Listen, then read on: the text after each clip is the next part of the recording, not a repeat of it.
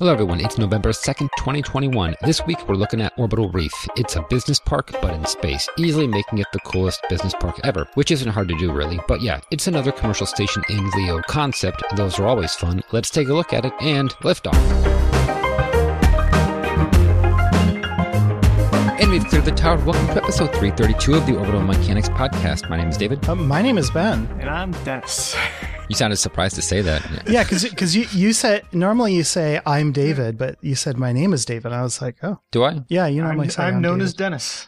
I currently inhabit the entity known as Ben. I guess I do say I'm David. You know, it's weird. They both sound right to me. I can't figure Yeah. it out. I think it's, I know this has happened a bit lately where like you say something or you do something so many times that Mhm. you, that like it basically, I don't know what you would call it. It becomes the opposite of like an instinct or a habit and it's all new to you again. Mm, it starts to sound wrong, even though. Yeah, li- right. Yeah, like uh, like there's certain things in the show notes, or not the show notes, but like when I'm posting the episode, I always put the title in uh, the ID3 tags, Mm. and I can't remember if, if I put a dash in there or not, which is a small thing, but I've done it for years, and now I don't remember at all if I do it or not.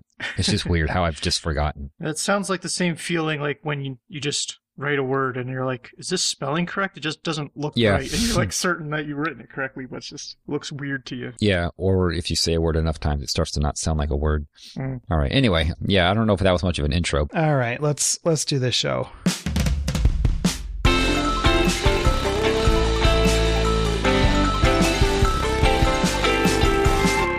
Something called Orbital Reef has been announced, and I guess we didn't know much about this because it was just announced at uh, the 2021 International Aeronautical Congress. Now, at the 2019 one, which we went to, uh, Jeff Bezos got up on stage and did something similar, and I think that was the announcement of the national team, right? hmm So is this so? I I mean that didn't pan out the way he wanted. So I guess he's trying again, but this time with even more partners and with an even more ambitious uh, project here. So I find that interesting. Like he he's using this particular event to you know announce some pretty ambitious stuff, but just having seen what happened with uh, the national team project and uh, you know how that all went sideways, I'm a little bit skeptical about this one. Perhaps just because it's it's you know well I guess just because it's led by Blue Origin and Sierra Space. I don't know. I do very much like the concept. So Yeah, yeah.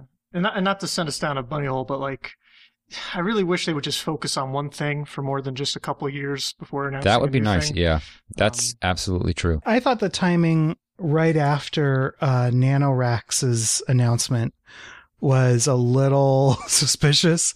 Like obviously this this has been in the works for a long time, but it just felt like you know how like um Branson went to orbit first and then you're like, "Oh, no, no, no. I I want to go too. I want to go too." Like, "Ah, he beat me." and and then yeah, NanoRacks comes out with their uh, their space station and Bezos is like, "No, no, no, me too. Me too. Also me. Pay attention." you could always say it was just because of IAC being what it was, but y- yeah, that definitely. Right. Uh, yeah, cle clearly once- this was planned long ago, and like it, that's not what's happening. But that's that was my first impression. We do get that feeling, yeah. I'm, I'm picking that up too, because yeah, this is this is the uh, the fourth station announced, or the third and a half, depending on how you want to slice it. Uh, David and I were talking a bit about that before the show. Yeah, and you said that this was in the works for some time now, but how long do you think it's been? Years or six months or something? Because to, I to could, get to get this many people on board, probably years. because to me it seems like something that came about maybe over the maybe just the past year. Um, I don't know why, but because Yeah. I mean, there's not like a whole lot of huge details, but I guess there would be at this point. So, I mean, how much do you really have to like? You just have to get people on board, and that might be you know the biggest part, just like you said. It, yeah, it, it depends on on what the paperwork actually is, because it might just be that they've signed, you know, a documentation of intent, and that's you know not legally too sticky. Delta V in the chat though has a really good point about how the uh, how NASA's commercial LEO development program. Did we talk about it last week? I think we did. Yeah, Um, on uh, we did a short and sweet on uh, Starlab, which is NanoRacks and Lockheed and Voyager. Okay. Okay, yeah, there you go. So, you know, I guess it depends on when when the big players were made aware of that. That's probably when this started. Um, similar to all, all the others. So I guess yeah, let's talk about Who who, are the these partners, partners? are. yeah. So we have just very quickly to run down the list, and I think that this is everyone. We have Blue Origin and Sierra Space, and those two are actually like leading the way. Hmm. But then we also have Boeing. We have Redwire Space, and I don't think I'm familiar with them. That's why I put so so Redwire Space. Um, I guess for, for us would be best known for acquiring Made in Space. Okay. So when you want to think of on orbit manufacturing, think Redwire now. Okay. Thanks. I I didn't I hadn't made that connection. I appreciate that. Yeah. Oh, sure thing. Then we have Genesis Engineering Solutions, um, which also is a company that I'm not too familiar with. And we have um, Arizona State University. Mhm. So, and they're leading a consortium of 14 universities. So they're getting that in there too. So yeah, that's all who is involved. As you can imagine on social media, there's quite a lot of derision of this project. Mhm. And uh, really, it's when it comes to bad press in space right now. Could you think of any two uh, American companies? Let's leave the Russian, let's leave Roscosmos out of this right now. Uh, that are basically coming off looking worse than Blue Origin lately and Boeing lately. And those are two of the players. Yeah, it did kind of feel to me like kind of like all the players who weren't picked, you know, kind of got together and made their own team kind of a thing, Yeah. you know. Uh huh. But I don't want to think of it that way. And I mean, you know, there is every opportunity for them to actually do something pretty cool here. So Yeah, I, I think this could pan out because Blue Origin, there was a really, really good interview, uh, I think a couple months ago at this point, uh, on main, main engine cutoff, uh, MECO, where Anthony Colangelo was talking to and interviewing Eric Berger. And they were talking about how essentially Blue Origin should probably just get out of the launch vehicle business because they're not really, there's no space for them really. They- They're not, they're Yeah. not doing a good job with their vehicles there. Uh, they could stick to tourism or whatever. And we had just spoken with uh, Dylan Taylor and Will Henry uh, with the Gerard O'Neill documentary, The High Frontier. And a space station is very much more of a O'Neillian thing, you know, and of an O'Neillian thing to do. And so Berger and Colangelo were talking about how you should probably focus more on that rather than propulsion trying to stick your thumb in every single pie that exists out there and focus on getting people living in space in Leo. Because after all, there's a lot of money that you know Bezos could potentially throw at that, and that's where he could really make his name long term. But Mhm. instead, he really, really, really wants New Glenn to fly and to have his uh, uh and to land humans on the moon. But screw that stuff. Build this orbital reef. yeah, so I mean, this is one step in that direction, but then also they do still plan on using New Glenn. So Yes, Um, unfortunately. that's so that's going to have to be operational and you know making regular well not regular but uh at least making a couple of flights to this station or like in order to put this together but uh, and i guess we need to talk about how it's built assuming that it's a success and they do want to expand it then you're going to need something like the new glenn for each launch just because of the size of the core modules Yep. which are seven meters since that's the payload fairing of New Glenn. So I guess just going down the list really quick with what each one of those companies does. Um, Sierra Space, they will be providing inflatable modules, which uh, are called LIFE, which is an acronym for Large Integrated Flexible Environment. Pretty cool. And they'll also be providing Dream Chaser, which, which I think at first is just for cargo and then eventually for crew. Mhm. So same story as we've heard before. these these life modules are really cool. You should check out renders of them because they they're they're they're three stories. There is a prototype that's been built on the ground that's only two stories because the flight rated third story evidently uh, is launched upside down, and so that's why they they could clearly would have an issue, or it wouldn't be very valuable to build an upside down floor. And I had no idea that Sierra Space was even pursuing something like that. It's the first I've heard of that. and also just if, if, if anyone hasn't noticed uh, so this is sierra nevada they just kind of had officially relabeled their space division to be sierra space so if you're Yeah. wondering why us and other people have changed the nomenclature Uh, and we will be talking about another life module uh, later on in the show. Just going to put a little teaser out there. Cool. Then we have Boeing, which will be providing a science module. And of course, it will also be providing Starliner for its crew or in order to transport crew. And it's going to handle station operations, maintenance, uh, and engineering. And then we have Redwire Space, who will be providing microgravity research, manufacturing, and payload operations and deployable structures. So, um, that'll be interesting to see what that means. And I saw on the video rendering that they do have at least one arm. So obviously you're, you're going to need something like that on a Hmm. big station. So maybe they'll be providing that as well. I'm not sure. We also have Genesis Engineering, which will be providing a single person pod, which is like a single person spacecraft, but not a space suit. But I don't know what you'd call it. Honestly, I would still lump it in with a spacesuit. It's just all hard upper torso. it's Yeah. not And- flexible and, your at all. upper torso is shaped like a thin brick that's the other part to it It doesn't have any feet, right? yeah. Yeah, I was gonna say right. The so Delta V in the chat is talking about where do you draw the line between a spacesuit and a spacecraft, right? and and that's something that's often brought up when people are talking to the public about spacesuits, and they're saying a spacesuit is essentially a mini spacecraft, right? hmm But it's a mini spacecraft that is anthropomorphic. it's it's shaped to be like a human being. This is not. This is again. It looks like kind of a. It looks like a brick to me with a bubble that essentially your whole upper body uh, can see through this. Uh, not even a half dome, but a quarter dome uh, bubble, and uh, and you have these very intimidating looking arms and things like that. And so it could be used for uh, on orbit maintenance or just uh, tourism in the future.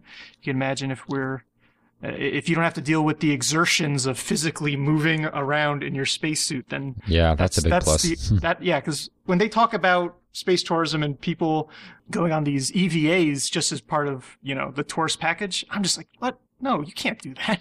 Mhm. At least not with the spacesuits we got now. That Yeah. that would just be that's uh, that seems ridiculous to me. And so Well, you would have to be in really good shape. you have to be in really good shape. Okay, so I, I still think that it's a spacesuit, but I would be willing to concede if we can agree that the line between spacesuit and spacecraft is based on comfort. If you can scratch your nose, it's not a s- it's not a spacesuit.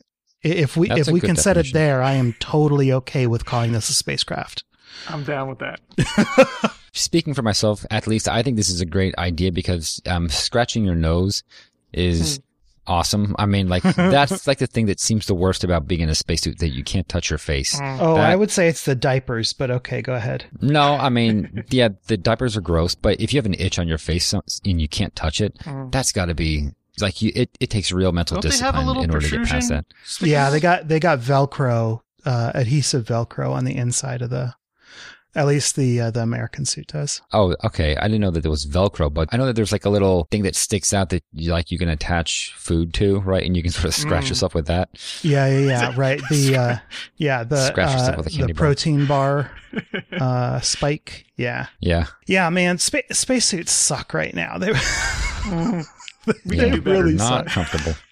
And so, like, I, I wonder if that's part of my motivation for wanting to call this a spacesuit is like, let let's just donate anything to the spacesuit category that we can to make them a little less miserable. Anyway, yeah, but it's a cool concept. Yeah, so they're targeting the second half of this decade, um, or at least to have this launched by the time the ISS is decommissioned, because that's, in fact, that's why all the other space station proposals have come about, right? Because Mm. they want to fill that gap, which is something that they're pretty concerned about. Mhm. So, Been a lot of issues on the station recently. Leaks and unplanned rotations, uh, among other Uh-huh. things. it's definitely time for an upgrade. Yep. And by the way, if anyone wants to take any bets on them actually having this operational before the end of the decade, uh, I can send you my Venmo and yeah, hmm I, uh, you just pay me the money because that ain't gonna happen. No bet Right, here yet. right. But hey, we don't. Yeah, hopefully the station will survive longer than that, and it'd be a non-issue. Well, and so one interesting thing, this will be 500 kilometers in altitude and it'll be at 51.6 degrees, which is the same inclination as the station. Now, is station at 500 kilometers? So I don't think it is, right? no, it's lower, it's lower than, that. than that. It'll, so it'll be the same inclination, but uh, different altitude. yeah, like almost double the height, which is pretty cool. And I wonder why that is though. Do, do, do you have any thoughts on that? Is it just for Well, like station I think- keeping? I think the idea is that you'd be able to take any resources that the station doesn't need anymore as you want to build out this orbital reef. And so being on the same inclination uh, gets you that. It also gets you access to essentially all the launch sites that you need access to uh, on Earth. Well, that part, but I'm talking about the altitude, like why the change in. Oh, well, I mean, you don't want it to be at the same altitude. you don't want to be co-orbital with the space station. And so why not just pick Yeah. something and and it's it's more like uh, stations around like 400ish. So it's it's it's just a bit higher. Oh yeah, I guess it. I guess it isn't almost double. Yeah, which is kind of the way that I was thinking about it. I mean, like, yeah, because what it what it really comes down to is you want you want your space station as low as it can go, so that it's cheaper to fly mass to it. And if you know if you've got a certain altitude that you need to be above ISS, that's Yeah. Plus, it also keeps orbital debris to a minimum because the higher you go, the more chances there are, I would think, of a collision. right why you would want to be lower. Yeah, it may be on the same inclination, and that's kind of you know that's par for the course if you want to have an international uh, facility. But is it going to be on the same argument of the ascending node? because like is it going to be coplanar because that's not a given you can say it's at the same inclination but that doesn't necessarily mean coplanar um, but I'll, I'll bet that they would just because like NanoRacks has got resources, I guess is the way to put it. They've got hardware on ISS and so does Redwire. And like they may want to recover that at some point, which would be really cool. Like we've, I don't think we've had, no, we've had vehicles fly from one station to another back in the Salyut days. Yes, I remember dis- distinctly talking about. Yeah, there were like two different missions, but like it, it would be really cool uh, to fly to one station, collect some hardware and then fly to the other one. Mm-hmm. Although it'll probably wind up being a, an automated cargo mission. So to keep it in the same argument of the ascending node, wouldn't possibly precession be a problem here? I'm not yeah. sure if it would, you know, at it this would. inclination, but okay. But I, I mean, the the fact that their altitudes are so similar, I don't think it would be that hard to keep them roughly mm. coplanar. I think it just go into the uh, station keeping budget. Yeah, and we didn't say this either. What was what would be res- responsible for transferring these assets would be a blue built space tug. So again, mm. blue. Come on, just uh, give somebody else a little glory, maybe, uh, until you start uh, building stuff. Yeah, exactly. More new hardware. But but it is it is good to know that they are planning on a coplanar station. Like that's that's kind of a cool legacy, right? Like even if ISS was deorbited, it's it's kind of like the um the Olympic eternal flame, you know, like you know, if you've got some hardware that's been moved up and it was in the same plane, even if there's no no synchronization to match once ISS is decommissioned, like it, it'd still kind of be cool that like this orbit is hallowed in some way. It'd be very uh, uh far future history books written about. Oh, here's a fun interesting fact people don't know. The reason why we have yeah, uh, all these yeah. things at a 51.6 degree inclination is because of this station way back. This one station that no one knows the name of anymore. Yeah. Hmm. That's kind of cool. Yeah. Like it all. Yeah. It's like one of those obscure facts that, you know, becomes just lost to time. This one old space station that NASA administrators don't want you to know about. There'll be clickbait in the future. So the version that we see in uh, the video that they showed at the conference, the thing to keep in mind is that that is more of a built out concept. It's not uh, the initial version, which will be about one third the size. But this is like pretty cool. So the station is meant to be scalable, hmm. um, or like modular, which I guess all stations are, but this one especially so. So you can just start with like one core module and then you can attach another one and another one. And, um, um, how would you describe like how it looks? Cause I'm not good at describing things. Yeah and and I'm terrible as well at describing things. I forgot uh, I, when I was talking about AMS a year or two ago, and I remember I I lost the word for uh, circle and had to basically describe something. Or oh, disc. I didn't know how to say the word disc, and so I kept talking about a cylindrical element that had depth to it. And um, but essentially, yeah. So so the backbone are these three large modules, uh, just in a row in series. And these presumably would be the ones that New Glenn, you know, with its larger fairing, would be taking up. And there are windows uh, running along the one side across them all. And then on the other side come out these trusses that include uh, the heat radiators and then solar panels. So all your solar panels are on one side of the station, interestingly enough.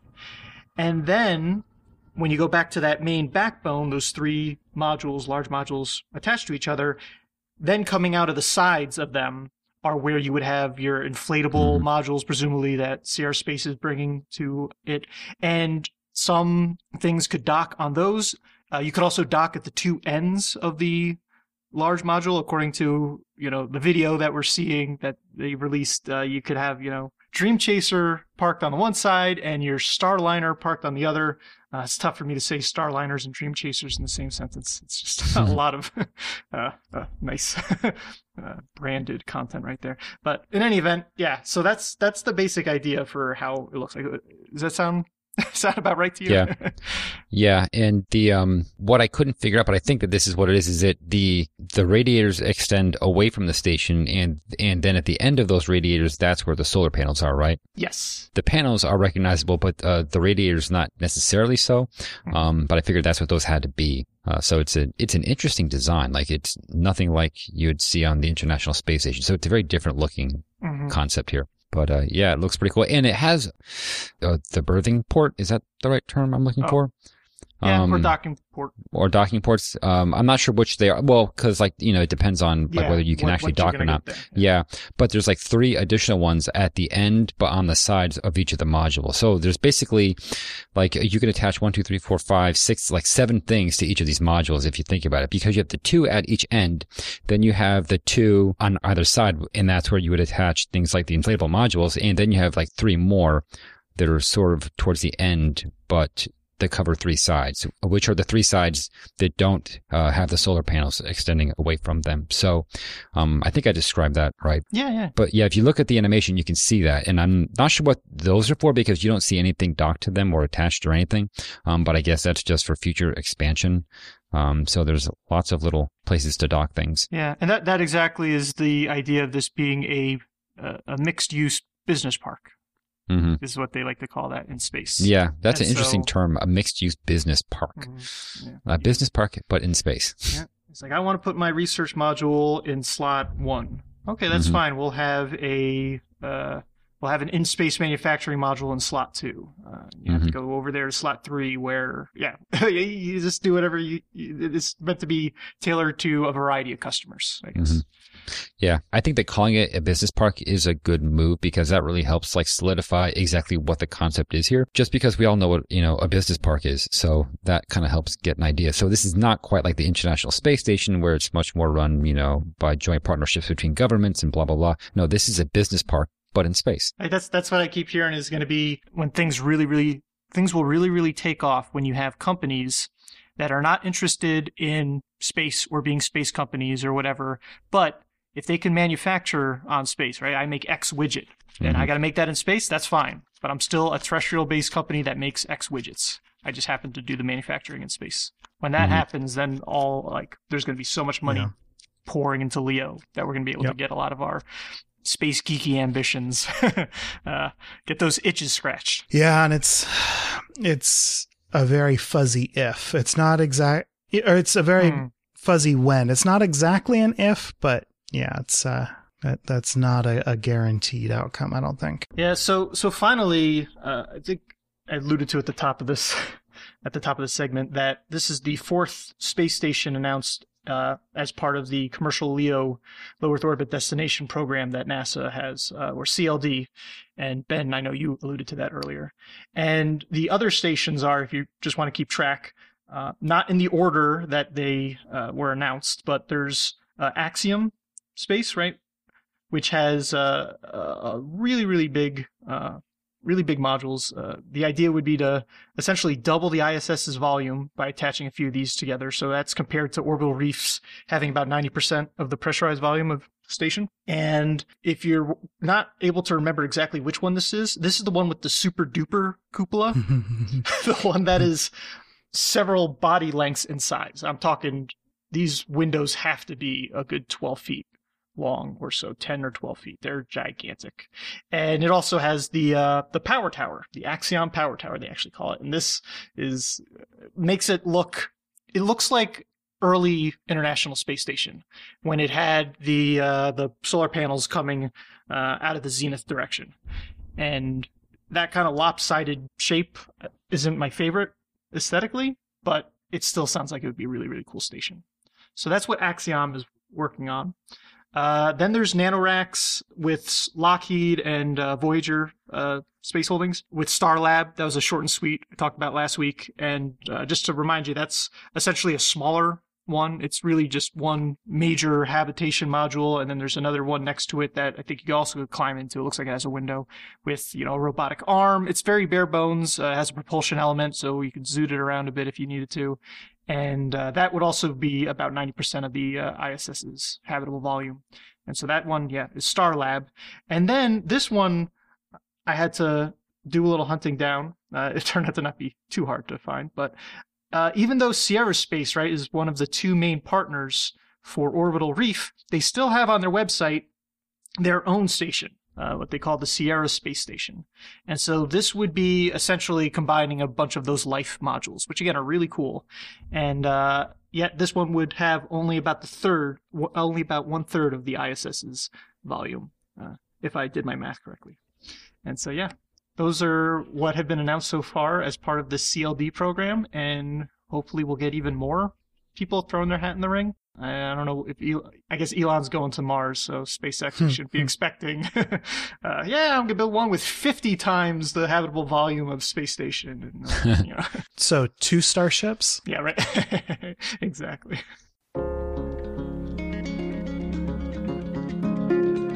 This week, three short and sweets as usual. And what is the first one, Ben? All right. The James Webb Space Telescope prepares for launch. JWST is on track for launch on December 18th. Uh, so, first, yeah, we got to acknowledge that the vehicle will indeed be flown under James Webb's name despite the protest. Uh, Nelson this week uh, made a statement indicating that no evidence of Webb's direct involvement in LGBT discriminatory actions could be found, although access to many archives were not provided to the third party historian they hired due to COVID restrictions, and no official report will be released. Dr. Walkowicz, one of the Astrophysics Advisory Committee members, actually resigned in protest over it. But back to happier news with 11 days of margin remaining in the launch schedule, it appears highly likely that the telescope will finally begin work soon. To date, the vehicle has cost an unadjusted $8.8 billion and an additional $861 million are budgeted for its first five operational years. This totals $10.8 billion adjusted for inflation, which is double the 2014 estimate of 4.96 billion. And then next up, Russia gives Crew Dragon the green light. Dmitry Rogozin, head of Roscosmos, recently announced that he is comfortable with Russian cosmonauts riding aboard Crew Dragon. Crew Dragon has now made four successful flights, including Inspiration 4, which Rogozin found necessary in order to determine the vehicle's safety, as Roscosmos does not have any detailed insights into the Crew Dragon craft.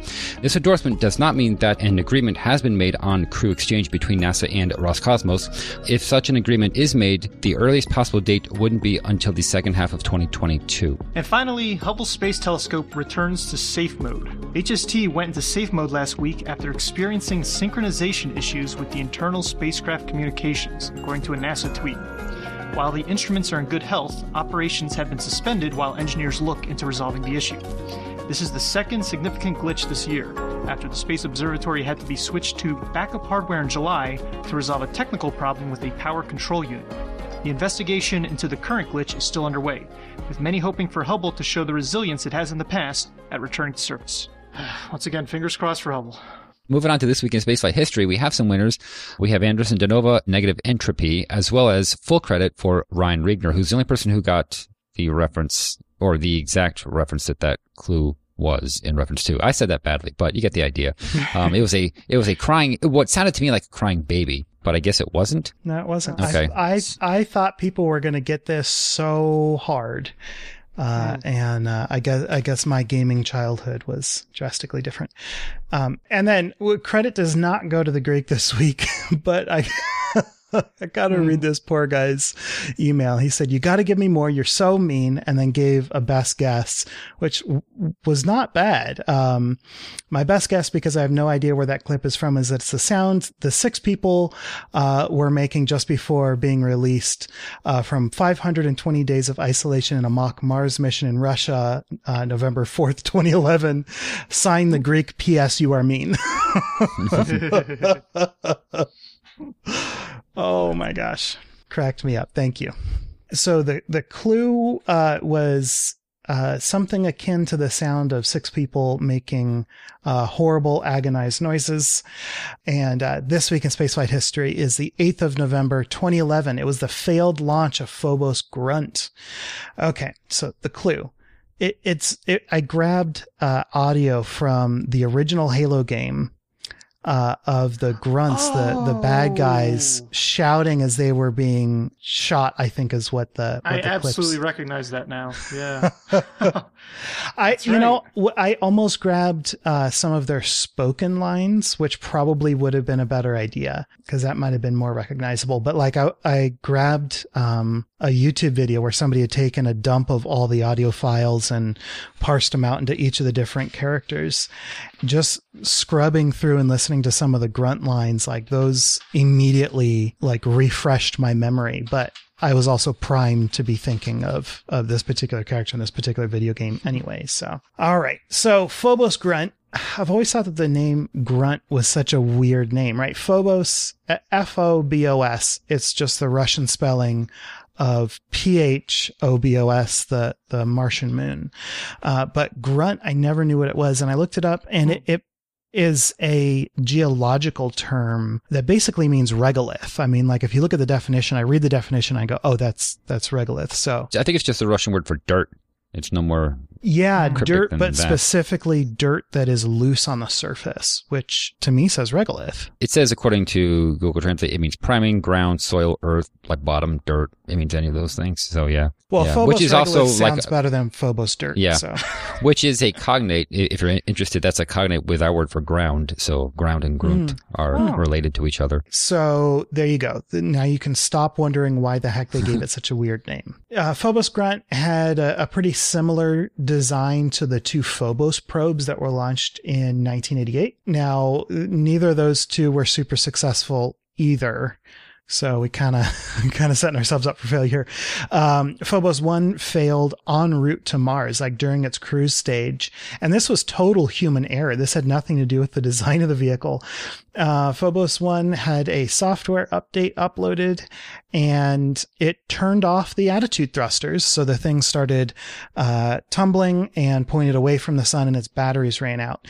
Th- this is such a great failure because um, basically, when they tested software on the ground, they always had a routine that would shut down the thrusters before they ran the test, and and I guess they just didn't have a big enough remove before flight digital tag on that code because they, they didn't take it out and they uploaded they uploaded their software with this testing routine still in it. Really tells you how important it is to have proper software uh, pipelines, right? You, you should have a piece of software that builds your software before you uh, install it anywhere like that. That should be automated. That shouldn't be a, a that that shouldn't come down to somebody highlighting text and hitting backspace, right? Like Mm. that that sucks.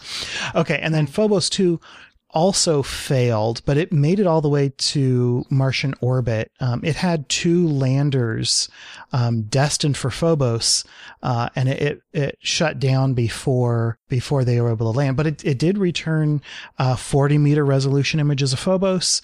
It returned data on the Martian surface and the Martian atmosphere, and uh, yeah, so so it had these two landers. One of them was called Prop F, which was a hopping lander that Phobos one didn't have, and then it had DAS, which is a stationary lander that Phobos 1 also had on board. Phobos 1 swapped Prop F for a radar package that was called Grunt, which is like not a reference in any way, right? Because now we know that grunt means ground. And so uh, ground imaging radar should uh, quite obviously be called grunt as well. Okay, so um, Phobos Grunt was initially planned to be launched in 2019, uh, but it got delayed to 2011 what held it up? They almost made the 20 or the 2009 window. They almost made it but what held it up was uh, their hardware integration and software uh, wound up falling behind schedule. It's unfortunate that this happened but the delay did actually allow time uh, for a different team a polish team to develop a soil collection device that wound up being flown uh, on the lander. So that's that's kind of cool so the Phobos Grunt vehicle uh, was not the only thing on the rocket, but uh, the the Phobos Grunt package uh, was on top of a propulsion and cruise module that was based on Fregat, and then they had additional payloads stacked on top of each other. Um, so first, let's talk about Phobos Grunt. It was intended to study the Martian atmosphere, the radiation environment, and even the the dust that is up in high Martian orbit. They also wanted to look at how Phobos and Deimos might have formed and how they relate to Mars itself. Um, and they were going to be doing all this from a high uh, elliptical orbit, and then they were going to do a couple of burns and transfer into a uh, an orbit that was very close to Phobos's. I think they called it a pseudo co-orbital something. I don't know. Um, but then they were going to land uh, a, a, lander on Phobos, uh, do some science, collect up to 200 grams worth of regolith, and then bring that regolith back home. And I, I really love this little lander because you know, it, it's fairly delicate. You don't want to blast all of your rocket motors to lift off of the surface on such a low gravity body, um, because it's it's going to be potentially putting your payloads at risk, you know, as, as pieces of, of dirt and dust are zipping around, you, you could get hurt. And so instead, what they decided to do was to use springs to bounce the lander high enough that they could ignite those engines without disturbing any regolith. I love that. I think that's a hmm. pretty obvious solution, but it just, it feels good in my head for some reason. uh, so some of the other payloads um, actually integrated with the lander was uh, the A4 teased uh, life module. This was created by the Planetary Society. Life in this case stands for Living Interplanetary Flight Experiment. And it was basically a sealed capsule with some extremophiles on board. So microorganisms that have evolved to live in fairly extreme environments on Earth. And what Planetary Society wanted to do was to do a, a very simple test of one part of the panspermia theory, um, which is the idea that life could have evolved uh, on one planet in the system and then due to large impact events could have ejected some uh, microorganisms out into interplanetary trajectories that then could have landed uh, somewhere else, maybe uh, Mars or Venus, um, or maybe even you know one of the moons of Jupiter or something. Uh, survived the trip because they were uh, embedded in rock and, and fairly protected, um, and then escaped the rock on impact and gone and reproduced on a different planet. Now, so obviously the life module is, is a very narrow test of a very narrow part of the whole theory of panspermia, but it's still a, a really cool question to ask. Can we take extremophiles today, fly them to Mars and back and see them survive? So that was actually on board the uh, the the Phobos lander, which makes sense because it, it, they wanted to bring it all the way back home. Another payload that was actually going to be uh, separated from Phobos Grunt proper, Phobos Grunt, uh, the main feature was uh, a vehicle built by China. It was called the Yinghuo 1 orbiter, and that would separate before uh, Phobos Grunt changed out of the elliptical orbit into a kind of co-Phobos orbit. Um, and Yinghuo 1 was intended to uh, study the magnetosphere of Mars, uh, Mars's ionosphere, if it had one, uh, and the way that the solar wind interacted with uh, with Mars. Um, gr- great questions to ask. Um, now I think we have uh, the exact data that they were hoping to collect. So it's kind of cool that, you know, ideas never die, right? And this wasn't China's only payload. They also had a payload called SOPSYS, uh, which got installed on the lander. SOPSYS stands for uh, Soil Offloading and Preparation System. And uh, this was built by uh, Hong Kong Polytechnic. And it, it's really interesting. I've got a link in the show notes. Uh, you can read a little more, but uh, apparently the, the PI on this system is this kind of eccentric uh, planetary geologist uh, at at Hong Kong Polytechnic, who like was just so fascinated uh, by Phobos that I would bet re- after reading this article about him. I would bet anything that he is still working on getting uh, something like SOPSYS uh, to Phobos. But but SOPSYS was a super lightweight microgravity rock grinding tool, so you could pick up some rocks and grind them into pieces. And at least at the time, the person writing the article, I don't, I'm assuming this is true of the uh, of the scientific community as a whole, but like basically nobody could even design a system this lightweight that could grind rocks up. So I think that's pretty cool. It's th- this is actually one of the payloads that I'm most sorry to see not having reached Mars. There were two additional landers uh, that would have gone to Mars named MarsNet. Oh, MetNet. I'm sorry. Uh, two MetNet rovers, um, which were planned to be built by the Finnish uh, Meteorology Institute, uh, but mass constraints wound up kicking them off the mission. Those are fascinating. I'd never heard of these. I know, right? Like, I, I think everybody's heard the name Phobos Grunt, but actually digging into it, like, this was a really cool mission, like, cooler than you know, just the basic idea of doing interplanetary material return would suggest. And like, that's pretty cool to begin with. Okay. So Phobos Grunt launched successfully, but then failed to make its Mars transfer orbit burn or, or burns as the, the case turns out to be.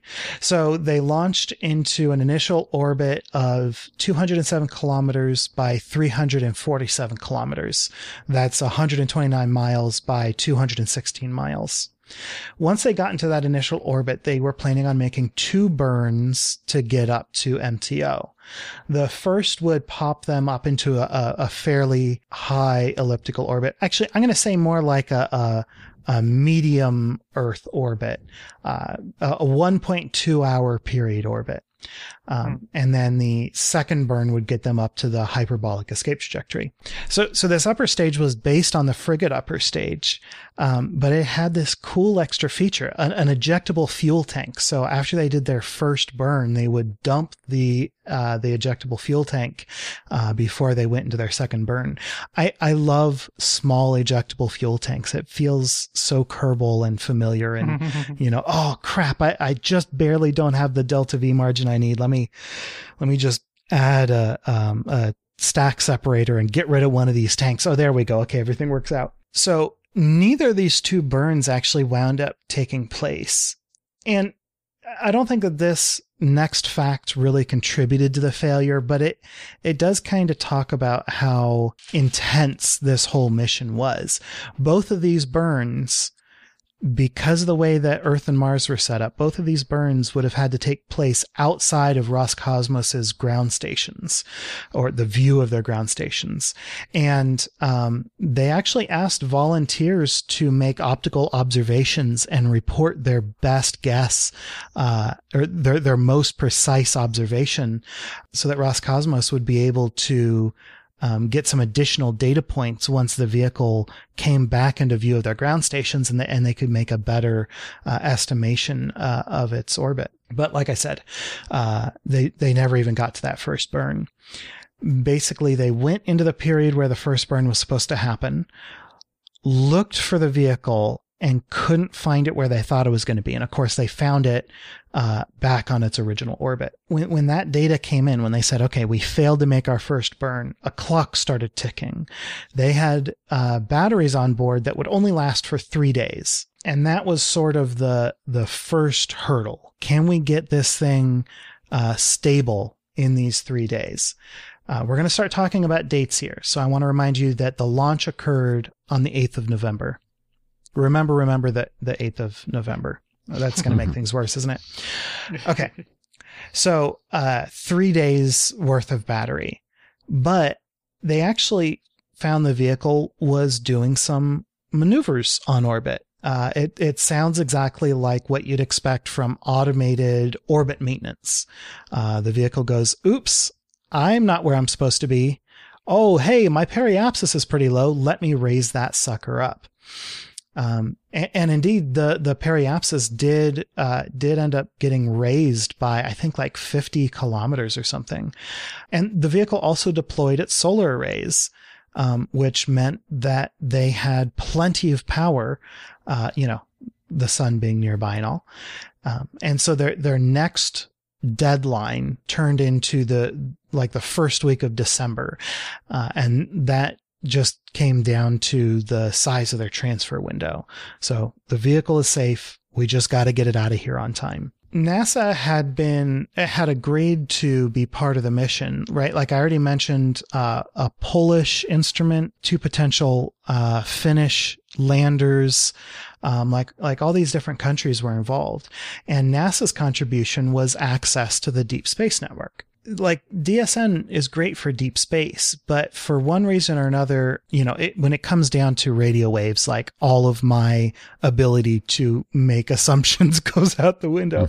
um, but they wound up modifying the 15 meter dish uh, at Perth so that they would be able to hopefully talk to this vehicle in in low Earth orbit. And so uh, Perth and I believe the Baikonur ground station started sending commands to the to the vehicle.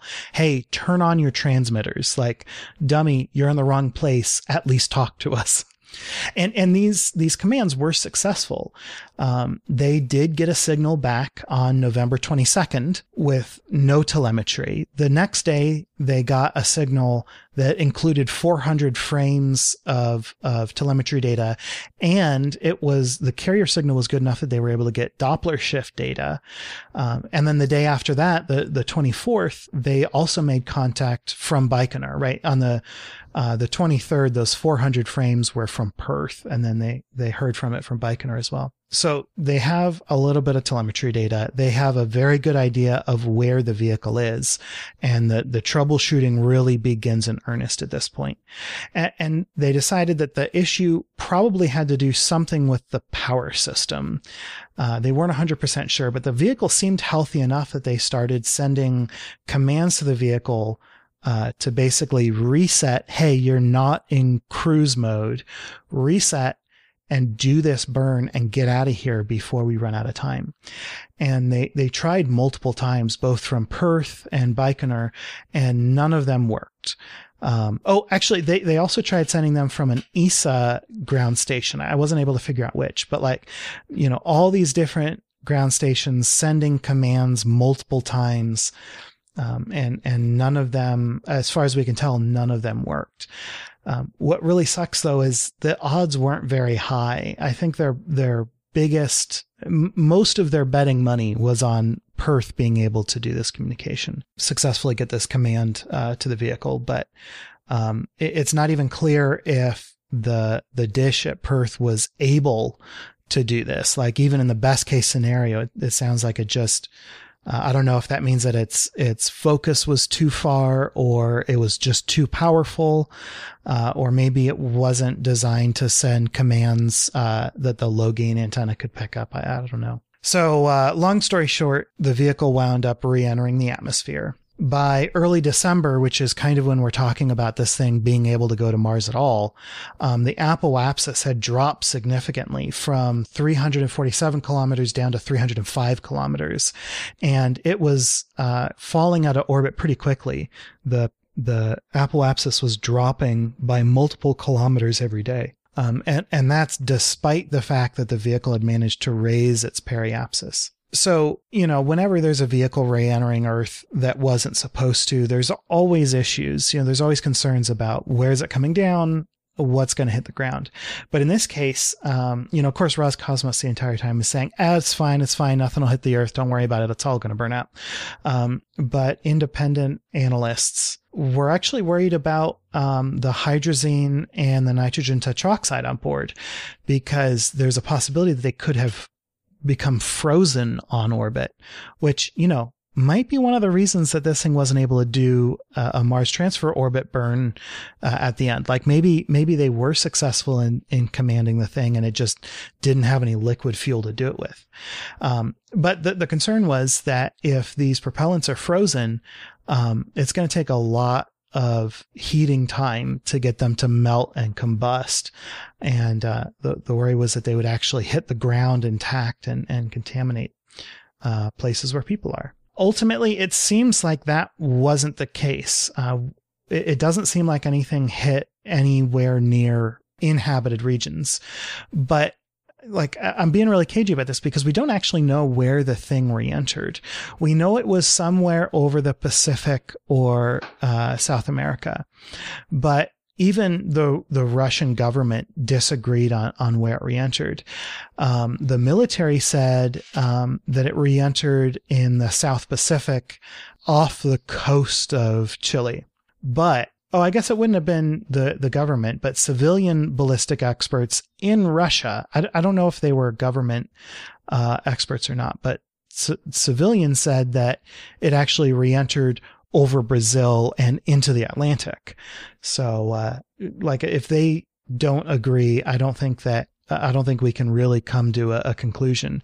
But in any event, no eyewitness reports were ever identified. So it seems like if it did uh, impact the surface, it would have done it either in an uninhabited part uh, of South America or it would have happened in the ocean. It's kind of hard to believe that you couldn't in any way track something like that, you know, hmm. like get a better idea. It's just a mystery where it came, where it fell yeah. out of the sky. I mean, I'm yeah. sure that there are people who maybe saw this happen, but you know, didn't report it maybe. I mean, and, and they don't, you know, have the ability to say that that's what that was obviously either, but.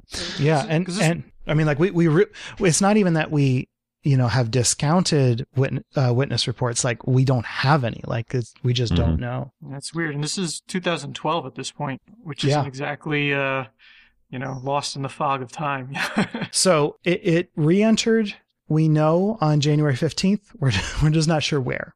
Okay, so now let's talk about the failure cause. And you know I love a good failure analysis. okay. Um, this isn't going to be super long or detailed, but it is interesting. So initial reports, uh, the, the initial failure report itself actually said there were counterfeit microchips uh, from one of the contractors. Um, and all of this was due to a single upset event. The vehicle got hit with a cosmic ray, uh, flipped uh, one bit too many, and uh, and and the computer died. And it's all the contractor's fault. No, that's not true. um, the the vehicle was so low, uh, in, in such a low orbit that you know it was pretty well protected by uh, by Earth's magnetosphere. You know, certainly this kind of damage does happen. Um, but uh, from what I was reading, um, people familiar with the systems just said no, that it, it that might have been an issue once it got out into space, but here it, that that couldn't have been, or at least that wasn't a credible uh, cause. So even though that was the initial failure report, even the Russian government later acknowledged that there was a, a uh, a different cause identified.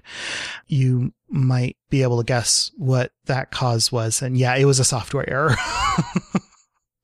Gosh darn software errors. And this is after they had extra time to do the, the software development. Okay. So it, it's not clear to me what the actual software error is, but the way that it wound up working out is um, two different working channels in the computer were rebooted, um, which uh, it appears that they were supposed to be rebooted um, at some point before the burn, but the problem is that they were rebooted simultaneously, and so it sound to me I'm interpreting this as some sort of loss of state. But in any event, this double reboot at the same time disallowed the first uh, attempt at a at a burn, um, and then it sounds like you know there was enough state loss that they just were not able to recover the vehicle.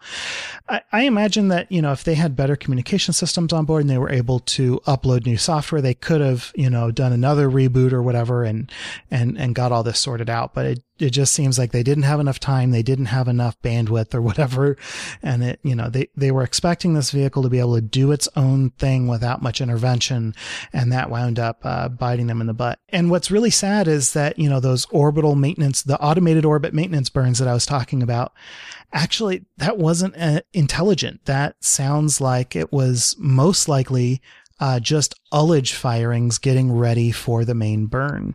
And it sounds like the vehicle actually tried to do its burn multiple times, uh, and it did multiple ullage firings and raised its orbit a couple of times.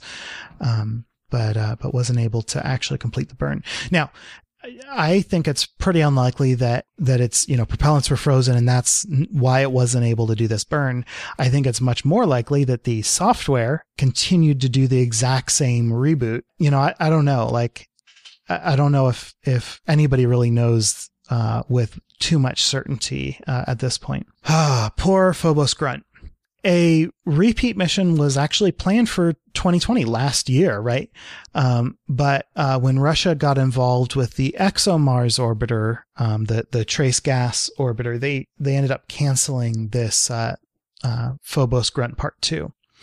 Um, there may well be a, a Phobos Grunt three. uh, part part 3 part part Mhm. two uh second try? I don't know.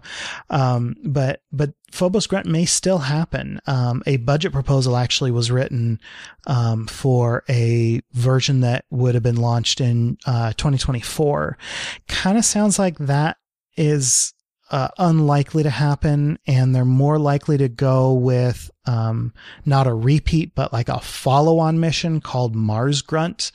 Um, and mars grunt if it if it flies right now would be flying in 2026 so you know we we may wind up seeing something you know the the child of of phobos grunt uh if not a, clone of it. And and i i think that'd be really cool. I hope that we see all of the cool hardware that that was flown on this mission get reflown in in some version uh, in the future. Yeah, would China still be involved with Mars Grunt? Do you know? I, I have no idea. That's interesting. I didn't know about a possible third attempt. Y- yeah, yeah. Th- third is is kind of a Or yeah, kind Well, of wha- whatever you wanna second, call it. second, maybe kind of third because you know they they did try to launch a couple years before. So yeah, but yeah, isn't that isn't that cool that they actually have talked about uh, reviving the thing? Yeah, cool. All right. Well, that was a really cool this week in spaceflight history. The the infamous failed Phobos Grunt mission.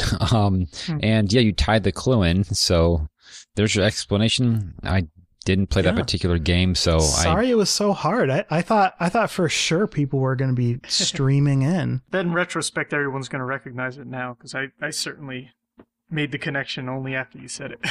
Yeah. Maybe maybe I should have included like the sound of a needler or something.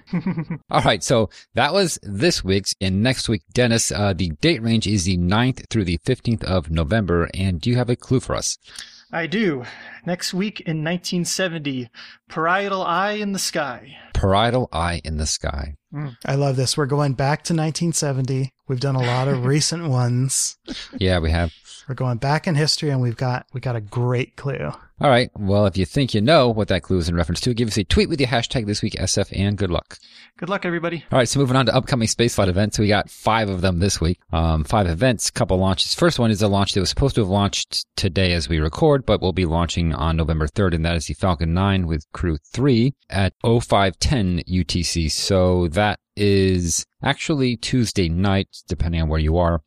But uh, yeah, e- either Tuesday night or very early Wednesday morning, launching from Kennedy Space Center and from Pad Launch Complex 39A. And after that launch, when you want to watch it reach station, keep an eye out on uh, uh, November 3rd, uh, Wednesday at 11 p.m. Coverage will, uh, well, not even coverage. Uh, I guess that is when the uh, Crew Dragon will be docking to the International Space Station.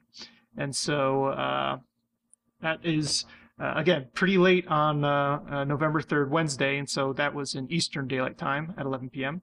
And then continuing on to Thursday, November 4th at 12:35 a.m., so really really early in the morning technically is when the hatch opening will take place. And then at 1:10 a.m., almost 24 hours exactly from the launch, uh, will be the welcoming ceremony. And so keep an eye out for those on NASA TV if you are a well, if you're on the East Coast, and definitely if you're uh, uh, uh, someone who likes to stay awake late.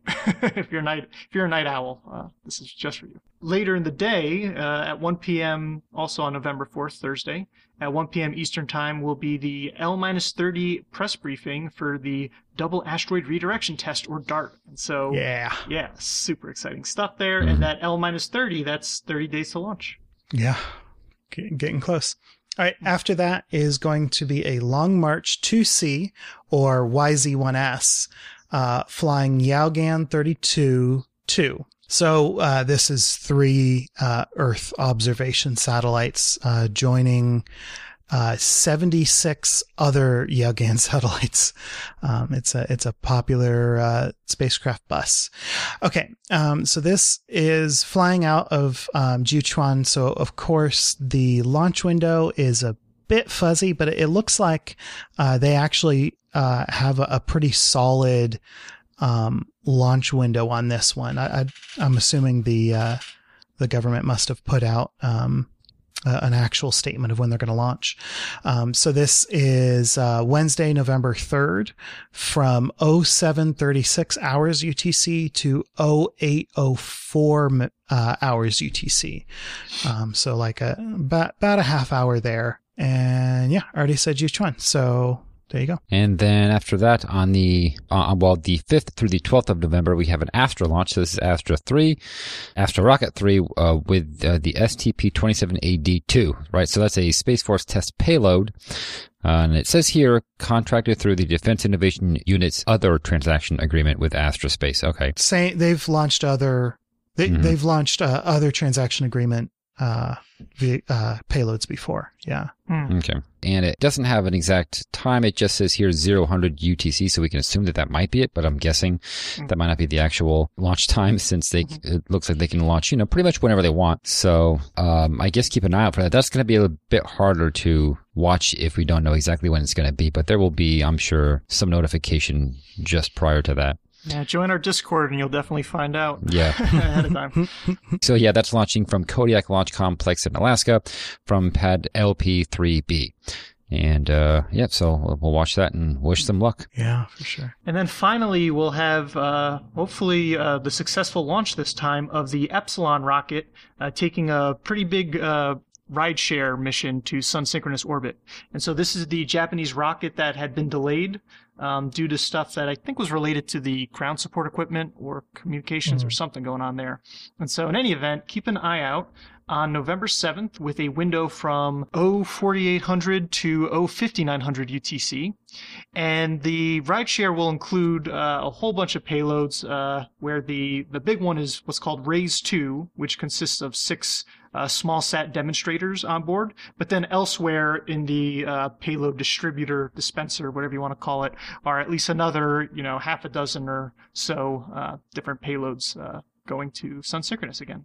And so uh, it will be flying out of Uchinoura uh, Space Center in Japan at the M5 pad. Okie doke. Those are your upcoming spaceflight events. And with that, let's do over the show. And we would like to thank Ronald Jenkins and Tim Dodd for our music. We record live on Sundays at 9 a.m. Pacific, 12 p.m. Eastern. Thank you so much to our $5 and up Patreon supporters for joining our recording sessions and helping us make correction burns on the fly. And a special shout out to Chris, aka Sty Garfield, Delta V, Mike, Colin, Deathkin, Kenton, and Hartvik for joining us live in today's chat. Thank you. If you want to support the show as well, please leave us a review wherever you listen or visit the orbitalmechanics.com slash support for our Patreon campaign, affiliate links, and other resources. For more information on this episode, such as show notes and other links, visit our website at theorbitalmechanics.com and be sure to check out our store for mission patches, t-shirts, and hoodies. You can talk about the show with other listeners on Twitter and Reddit. We're Orbital Podcast on both, and you can talk directly to us by emailing info at theorbitalmechanics.com. So that's it. We will see you all next time on Orbit. Until then, later. Bye, everybody. See you.